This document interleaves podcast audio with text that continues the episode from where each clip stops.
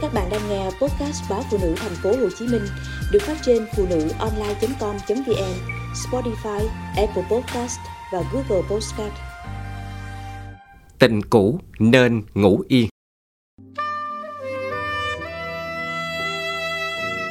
Tôi không muốn đánh đổi hạnh phúc giản đơn mình đang có. Những ngày sau, tôi lấy cớ bận công việc để từ chối Nhung. Tôi không sợ lửa gần rơm.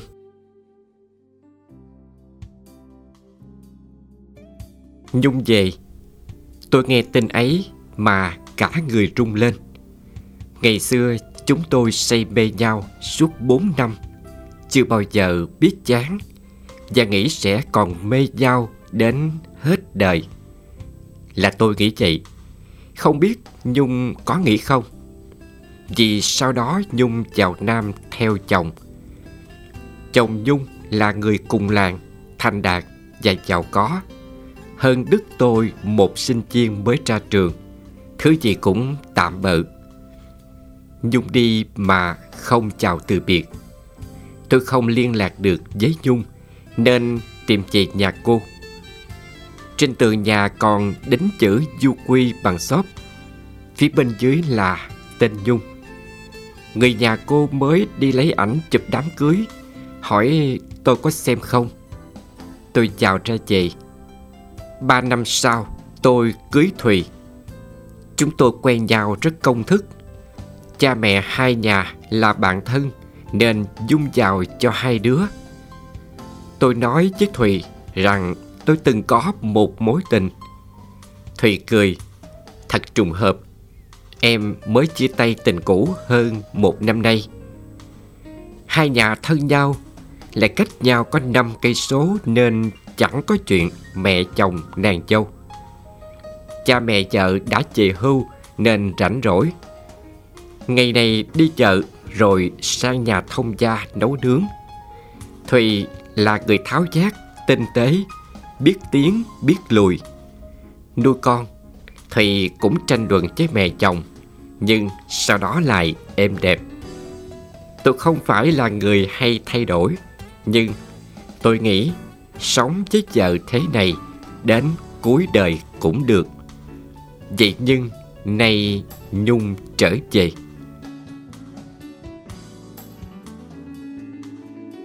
Nhung đã ly hôn 2 năm trước sau những trận bạo hành. Có thai 3 lần mà chỉ sinh được 1. Nhung nói về quê lần này để nhờ cha mẹ chăm hộ con gái.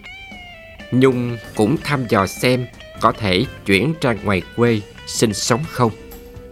Tất nhiên, Nhung cần đi đâu thì tôi là tài xế. Nhung khen xe hơi của tôi đẹp. Tôi cười gượng vì chiếc xe do cha mẹ hai bên mua cho vợ tôi, để Thùy đưa rước con. Còn tôi đi xe máy được rồi. Trong nhà tôi, ngày có 2 vợ chồng thì vợ nhất, tôi nhì. Có con rồi thì vợ nhất, con nhì. May nhà không nuôi chó mèo gì. Xe đời mới, máy êm mát lạnh. Bên cạnh là những tiếng ríu rít của mối tình đầu. Tôi thấy vui vui cho đến khi nghe Nhung thở dài. Nếu ngày đó em dám cãi cha mẹ, nếu ngày đó mình không xa nhau, thì người ngồi trên xe hôm nay là em rồi, đúng không? Và Nhung khóc, khóc rấm rứt. Nhung kể vợ chồng chỉ được 2 năm hòa thuận. Con gái ra đời, chồng làm ăn không được, nói con là khắc cha, mang đến xui xẻo. Năm sau là năm hợp nên chồng bắt Nhung mang bầu ngay để đẻ cho kịp. Tôi không có thời gian đắm say với vợ, nhưng chúng tôi đã là một gia đình. Mẹ tôi đảm bảo sẽ nuôi nấng cháu, nhưng mẹ cũng già, sức có hạn. Tất cả đều dồn lên vai Thùy và mẹ vợ. Tôi không muốn đánh đổi hạnh phúc giản đơn mình đang có.